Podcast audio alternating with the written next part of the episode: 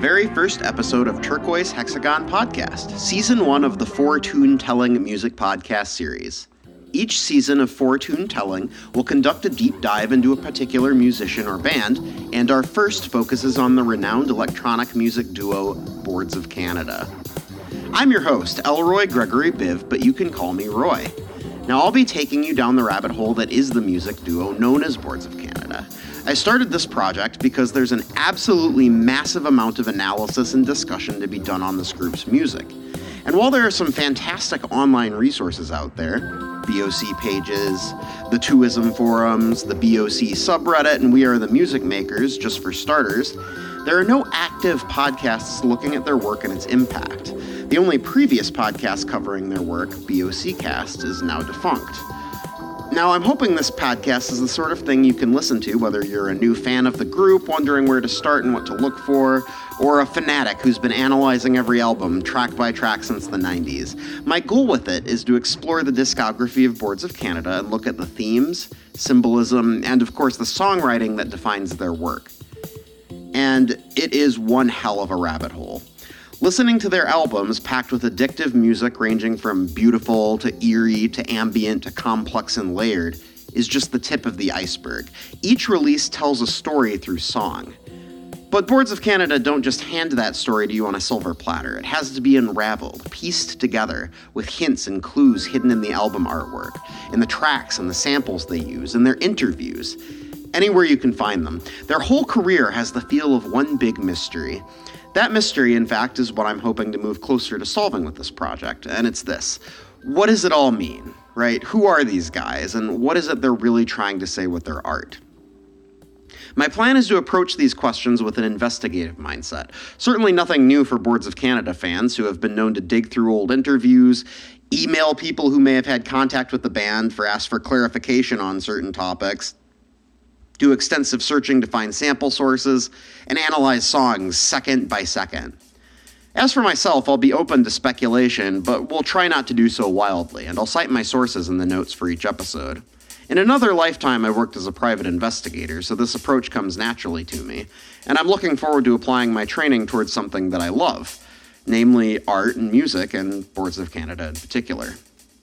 Now, going back to when I said that I wanted to answer the question of who they are, I obviously mean that in more of a metaphorical sense. We know that Boards of Canada, or BOC as I'll usually be referring to them going forward, is a Scottish electronic music duo composed of brothers Michael Sandison and Marcus Eoin, and is associated with an artistic collective of musicians, photographers, and filmmakers called Hexagon Sun, originating from the rural Pentland Hills outside Edinburgh.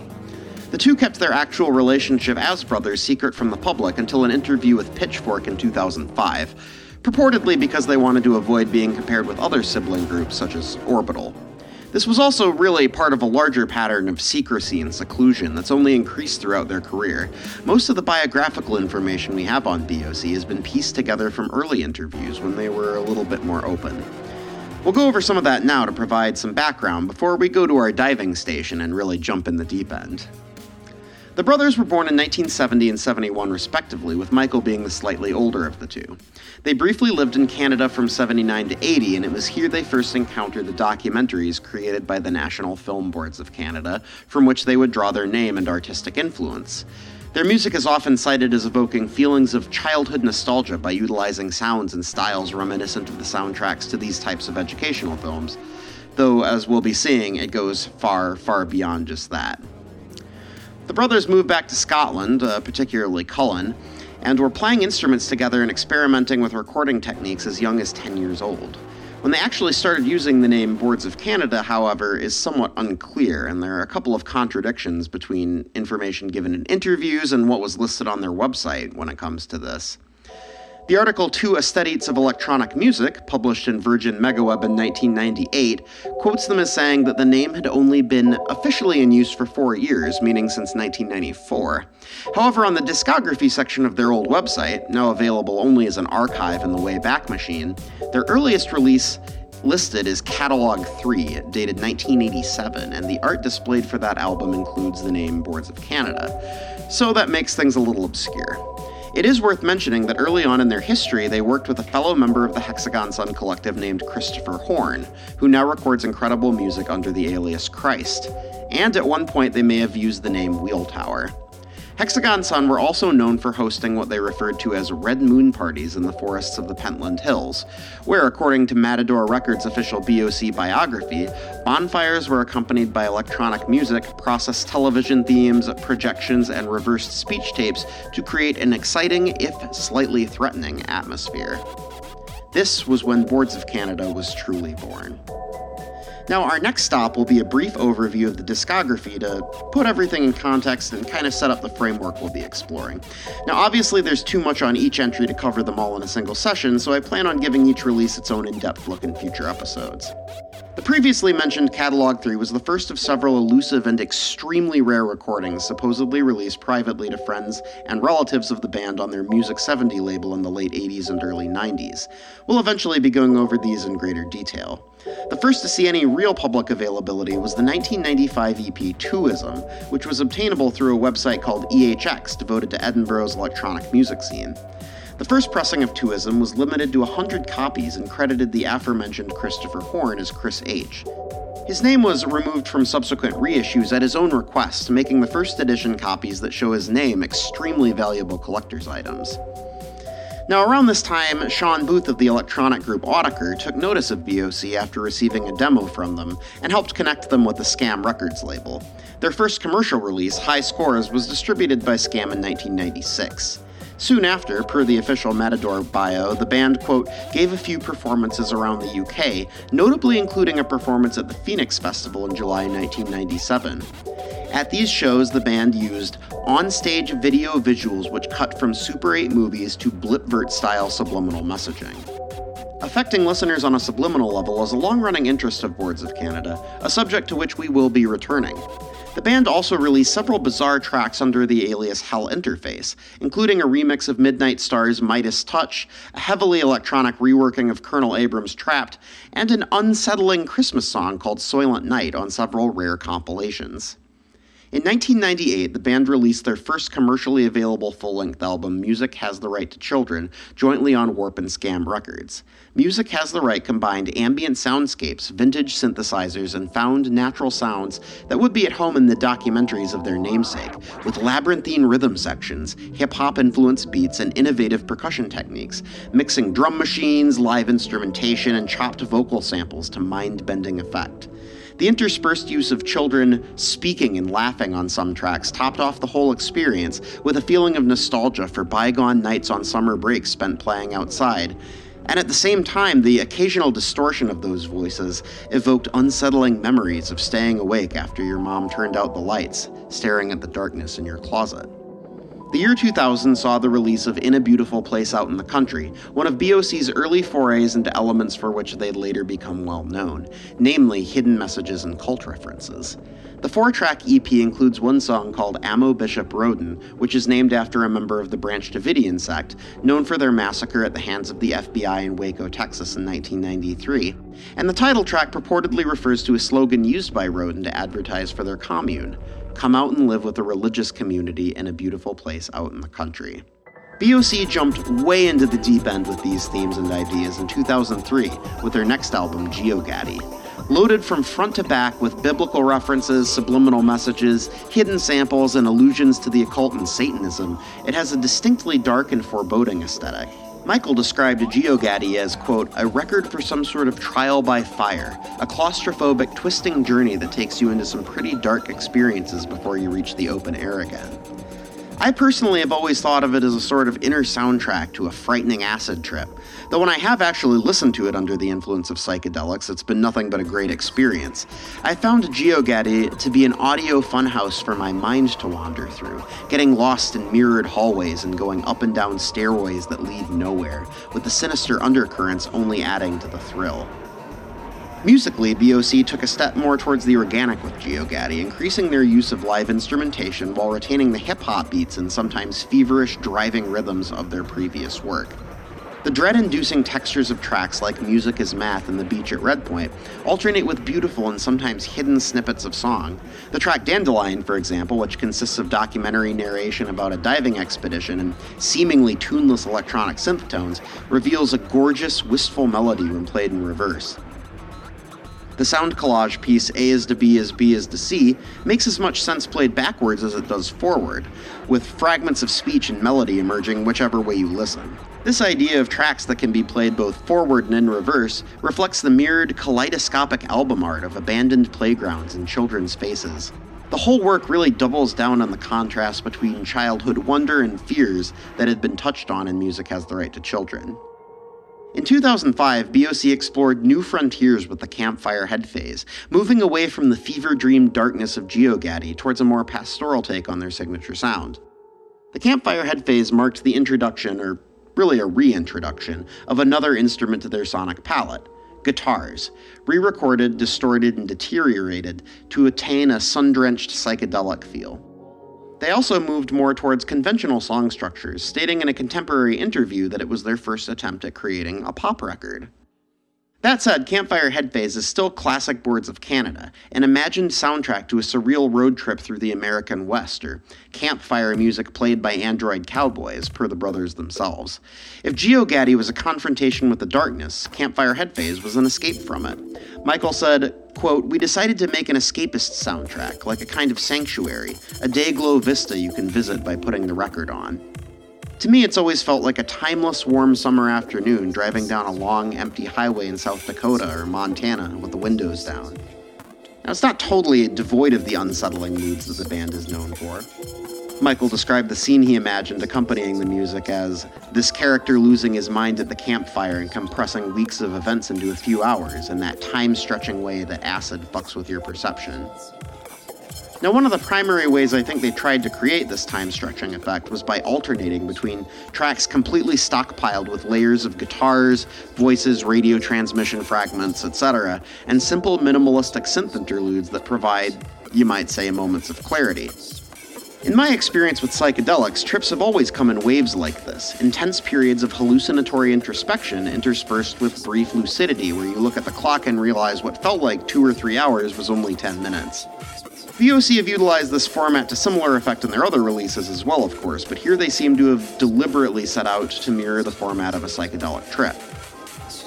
On May 11, 2006, subscribers to Warp Records received an email with a link to the URL warprecords.com slash 666. Upon visiting the site, fans were greeted with a short video entitled Invocation, accompanied by a collage of several short interlude tracks from BOC albums. The film consisted of video from nature documentaries and children's TV shows made to appear as home recording footage, with tape artifacts, a time counter, etc. BOC's trademark subliminal messages were found in abundance throughout the video, with the word kill periodically flashing at the bottom of the screen in place of the TCR time counter prefix, the numbers on the counter flashing to 060606, and porn spliced in at the end of the film in such a way that it takes you a minute to realize what you're seeing. Invocation is notable because it's probably the closest the general public has ever come to seeing the style of video BOC was notable for using in their early live performances and their Red Moon events. Following the video, the cover of the next BOC release was displayed Trans Canada Highway. Headed off by the track Dayvan Cowboy, the EP also included two additional full length new tracks, two interludes, and a lengthy remix by American hip hop producer Odd Nosdam. Trans Canada Highway was described by the band as visiting a darker place, a glacial place, away from the warmth and light of the Campfire Headphase. Though Left Side Drive became a classic with the fan base, Highway didn't reach the same critical heights as the duo's previous work. And after Trans Canada Highway, a long period of silence. Years. The fans grew restless and speculation ran amuck about a potential new album on forums such as We Are the Music Makers and BOC fansite Twoism, this conjecture was eventually addressed by a poster on these boards by the name of Mark David Garrett, or MDG, a member of the Hexagon Sun Collective who confirmed that a new record was in the works and slated to be released in 2010. Despite MDG's statement about a new release, 2010 came and went, followed by 2011 and then 2012, with some fans believing there would never be another Boards of Canada record. Sporadically throughout this period, the band would tease fans with the promise of new material on their social media accounts, at one time updating their MySpace page to reflect that they were in the studio. Another responding to a fan asking on their Facebook page if there was any truth to rumors of a new album, simply by saying yes. Finally, on April 20th, 2013, Record Store Day, not to mention the 15th anniversary of Music Has the Right to Children's release, and a special holiday for another group of people, a vinyl record was discovered in a New York City music store labeled Boards of Canada and containing a short snippet of wistful, degraded synth tones, followed by a robotic voice reading out a series of numbers. The sound was highly reminiscent of numbers stations, mysterious radio stations broadcasting codes and music of unknown origin, but thought to be associated with international espionage. This proved to be the trailhead setting off a long Easter egg hunter alternate reality game, ARG, involving videos on Adult Swim, broadcasts on the BBC, codes hidden in YouTube videos, and even in the Twoism site banner, and finally culminating in the announcement of the fourth Boards of Canada studio album, Tomorrow's Harvest. This ARG is now known in the fan community as the Record Store Day incident, and we'll definitely be covering it in more detail in a future episode. After a listening party held in an abandoned California water park, Tomorrow's Harvest was first widely heard during a live streaming event on June 3, 2013. It represented another evolution in the band's sound, harkening back to science fiction and disaster movies of the 70s and 80s with its dark, cinematic aesthetic and arpeggiated synths. At the same time, the beauty and degraded nostalgia of their previous work was unmistakably present. The album contained, per Marcus, a greater use of subliminals than any other record they'd ever done, as well as other surprises such as an audio palindrome and messages and references hidden in the album art, even on the physical CD itself. Even now, nearly a decade after its release, fans are still finding previously overlooked details buried deep in the deceptively lush soundscapes. Since 2013, boards have remained relatively quiet, but not totally inactive, releasing four remixes Sisters by Ad Nauseam in 2016, Mr. Mistake by Nevermen and Sometimes by the Sexual Objects in 2017, and Treat 'em Right, also by Nevermen in 2021 as well as the Societas X tape, a two hour mix aired on NTS Radio for Warp's 30th anniversary. What essentially amounted to a DJ set, Societas X mostly consisted of music by other artists, ranging from jazz to post punk to experimental electronica, but included several interludes, a remix, and some as yet unidentified tracks, some considered to be Boards of Canada originals. The Societas X tape has been proven to be a goldmine of BOC influences and sample sources guiding astute listeners to obscure library music labels and artists from which the brothers picked favored sounds, motifs, and inspiration. Following the release of the Societas X tape, boards have restricted their fan interaction almost exclusively to social media, sharing the occasional fan video and liking Twitter posts, many of which are in reference to new material, leading to speculation that an album is forthcoming. In April 2021, a flurry of mysterious activity on several BOC associated accounts led to heated speculation. Foremost among these was a Facebook account for Hell Interface, which shared a bizarre deepfake video where the melting Nazi from Indiana Jones' Raiders of the Lost Ark appeared to be singing James Brown's I Feel Good, and added a profile picture depicting a demonic Whitney Houston with rotted teeth. The account lacked the official Facebook verified artist designation, triggering debate across the BOC fan community as to whether or not the account actually belonged to the band. Further investigation showed the Facebook account was created on the same day as the official Hell Interface YouTube channel, giving strong support to the Facebook page's legitimacy. Boards of Canada have as well been known to eschew the official or verified badges offered by the social media giants. Their Instagram account, for example, is not marked as verified, even though its legitimacy was confirmed when it was linked with their official Bandcamp page. Meanwhile, Instagram and Twitter accounts under the names of Michael and Marcus had appeared, with Mike's Twitter page sharing quotes from the Incredible String Band and Joni Mitchell, two major influences named of the band. These pages followed the official BOC transmission Twitter page, but were not marked as verified or followed back, once again leaving their legitimacy unverified. All the while, the official BOC Facebook, Twitter, and Instagram pages continued to increase their activity, liking posts and sharing videos. The purpose of this activity is unclear. Some fans think that none of the accounts are under the direct control of Boards of Canada and that they're run by PR agents from Warp Records trying to keep fans interested and engaged. However, this seems to be countered by comments from MDG, indicating that while the band does have help managing their social media pages, this help comes from their close and trusted friends at Hexagon Sun rather than music industry representatives. In my view, claims that BOC have no involvement in managing their social media accounts originates largely from the misconception of Michael and Marcus as mysterious backwoods hermits who are above the business of interacting with their fans or even using the internet, a view that has been attacked directly both by the band and MDG throughout the years. So, if it is the band running their social media pages, including the unverified Hell Interface account and the personal profiles, what is their purpose? That's a worthy question, but one that we don't have time to investigate in this introductory review. And so, with that, we've reached the modern era, circa 2023, a time of great hope and great uncertainty for Boards of Canada fans. With now more than nine years elapsed since the release of Tomorrow's Harvest, where the band will go from here is anyone's guess. As to where we're going, next we'll be taking a deep dive into the band's releases, from the studio albums to the old tunes, before broadening our scope to look at themes of their work at large. Thanks for joining us, and tune in next week for another episode of Turquoise Hexagon Podcast. Turquoise Hexagon Podcast is a fortune telling project hosted by Elroy G. Biv and sponsored by the Infinity Corporation.